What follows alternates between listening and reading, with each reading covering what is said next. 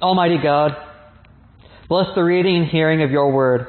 Let the Holy Spirit descend upon us that we may understand your word for us today. As your scriptures are read, as your word is heard, let the utterances of our mouths and the meditations in our hearts be acceptable in your sight, O Lord, by your Holy Spirit and your holy church.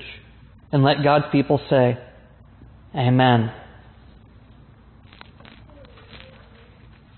Readings for today begin in Amos chapter 6, verses 1 through 7. Doom to those resting comfortably in Zion and those trusting in Mount Samaria, the chiefs of the nations, to whom the house of Israel comes. Come over to Calneh and see. From there go to Hamath the great. Then go down to Gath of the Philistines. Are you better than these kingdoms? Or is your territory greater than their territory? Doom to those who ignore the evil day and make violent rule draw near, who lie on beds of ivory, stretch out on their couches, eat lambs from the flock, and bowl calves from the stall, who sing idle songs to the sound of the harp, and like David, compose tunes on musical instruments, who drink bowls of wine, put the best of oils on themselves, but who aren't grieved over the ruin of Joseph. Therefore, they will now be the first to be taken away and the feast of those who lounged at the table will pass away. Our reading continues in Ezekiel 16, verse 48 through 50. As surely as I live, says the Lord God, not even your sister Sodom and her daughters did what you and your daughters have done. This is the sin of your sister Sodom. She and her daughters were proud, had plenty to eat, and enjoyed peace and prosperity, but she didn't help the poor and the needy. They became haughty and did detestable things in front of me, and I turned away from them as soon as I saw it. This is the word of God for the people of God. Thanks be to God.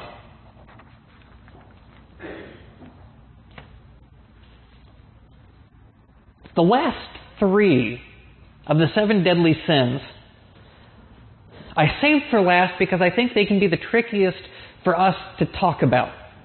Because gluttony, sloth, and lust often get portrayed as very, very specific things, and the scope is so narrow that it seems that they are easier to escape than most others.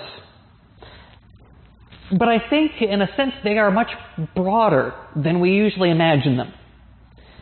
And this happens in gluttony. Gluttony we almost always associate with, and it's almost just in the idea of overeating. And we sort of hold that that's gluttony and we, we put it in this little pigeonhole and we go, well, as long as I'm not overeating, I'm fine. And we stop thinking about it. But there's a sense of the overindulgence, the consuming more than we need on every level of the way that we consume. That gluttony has a much further reach than we usually expect. And I use the scriptures today from the prophets because they highlighted some of the situations that fall within that realm of gluttony. That when Ezekiel starts talking about Sodom, that the problem with Sodom was they were proud, had plenty to eat, and enjoyed peace and prosperity. Now, that alone is not an issue. Enjoying peace and prosperity and having plenty to eat itself is not a problem. It's the second half that becomes the issue. But she didn't help the poor and the needy. Sodom's remembered for all sorts of things. And often it's a mixed up jumble of ideas that come from all over the place. But one of the main things that the scriptures point out is that Sodom was not kind to strangers. Sodom was a land with plenty that didn't want others to come and get any part of that plenty. They were wealthy and saw fit to oppress others. The problem that we run into is when we think about gluttony just as overeating, we ignore all the other ways that we consume. And we live in a consumer driven society. So gluttony touches a little closer than most of us would like to imagine. Because it happens when we overeat. But not just overeating. It's when we eat when we could need.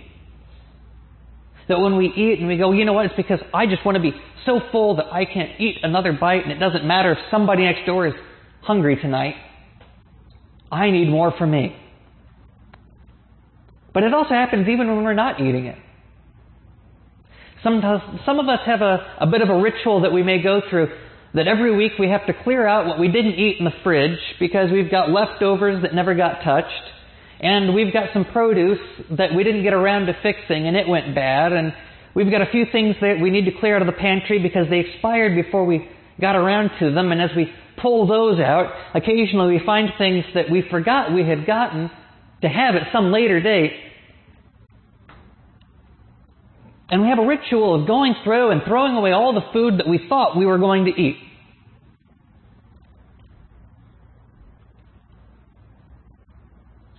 And we don't often think about what that really means. We think of, oh, well, I'm getting rid of all of this because it's, it's expired and it's no good now, so I'm just throwing out the trash. But we don't think about what it was before it was trash. Before it was trash, it was something that could have gone to feed someone who was hungry. It was something that could have been used for nourishment, for sustenance.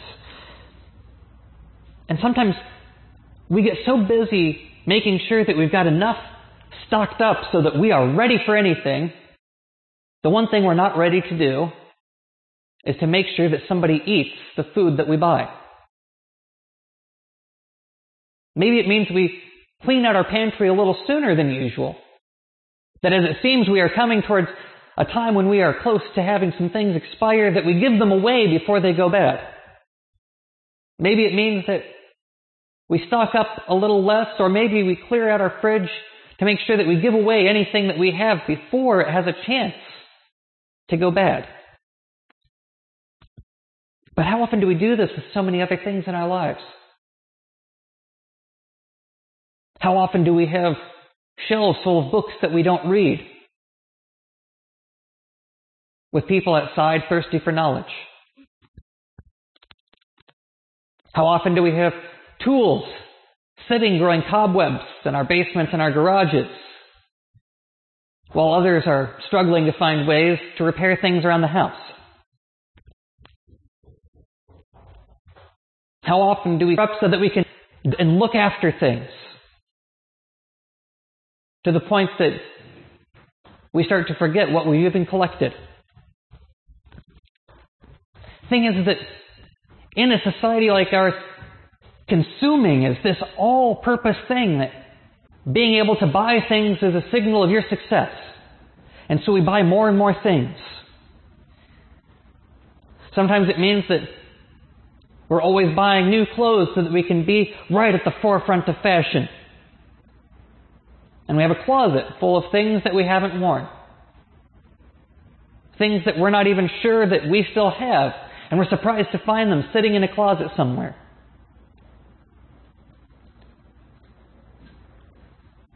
we build up storehouses of treasure. Sometimes we have entire sections of our houses dedicated for all of these collections. But are we using them? And if we're using them, are we sharing them? Gluttony is this far reaching thing because it possesses us to be selfish to the point that it's not just a greed of wanting more, but it's a self love. That we want to pamper ourselves, we want to make ourselves feel wonderful. And the thing is, is that that's okay. Feeling good is a natural thing, but the problem is, is that when we start saying, well, I want to feel good and it doesn't matter how anybody else feels. I want to take care of myself and myself alone. Because we have grown up with the concept of looking out for number one.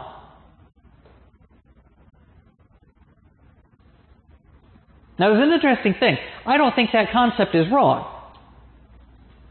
I think the idea of looking out for number one is a great concept if you remember who is number one.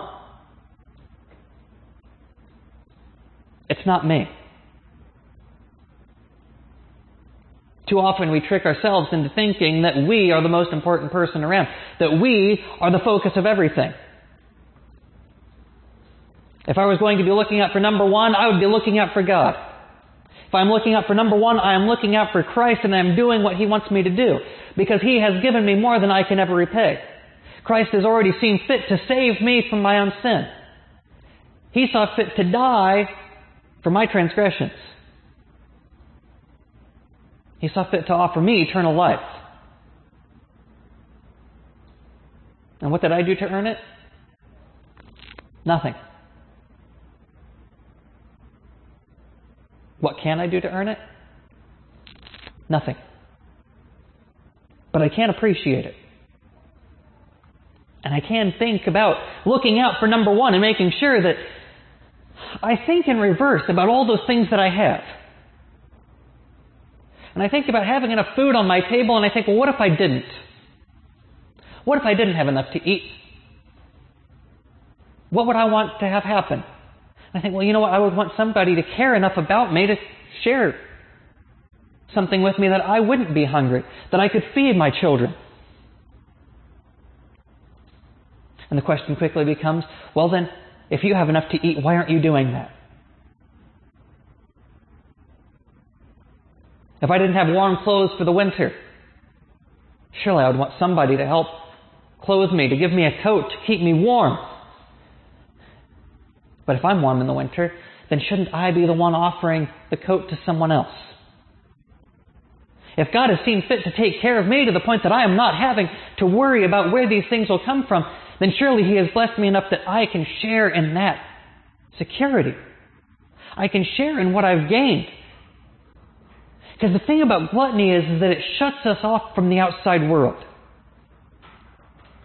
It creates an us and a them. And everybody outside our little circle is an us, and everybody outside is a them. And the them is out to take what we have. So we store up more and more and more. But that's not the us that God has in mind. The us God has in mind is us. God's children. Us, humanity that God created in His image. Us. Even the least likely is our brother or sister. God calls us to care for one another because it keeps us connected to each other. And that keeps us connected to God. That when we help each other, we give up something of ourselves so that we may gain something in Christ. When we share in what God has given us, He'll see fit to give us more. When we share in those treasures that we have stored up on earth, Christ will build us up treasures in heaven. God calls us to be with one another because it keeps us connected to His love. We are reminded that God loves us by loving one another. We are reminded that God forgives us when we forgive one another. We are reminded that God is merciful when we show mercy to one another, when we love and care and we give, when we take care of each other as we would want to be taken care of. We are reminded that God has taken care of us in all that we have, in all that we are, in all that we do. We defeat gluttony by thinking truly of our neighbors as ourselves. That if we think about how we want to love ourselves and we love our neighbor in that same way, then we can never have too much because we'll always have enough to give. Because we always think about how we'd want to be given to, then we think about how we give. If we think about our neighbor as ourselves and we love our neighbor as we love ourselves, then we can never be too greedy because we will always, always be giving to those around us just as we would want them to give to us. And we grow together as we share together. And we build each other up instead of tearing each other down. We defeat gluttony by giving up that sense of self that says that we have to be the top priority in everything.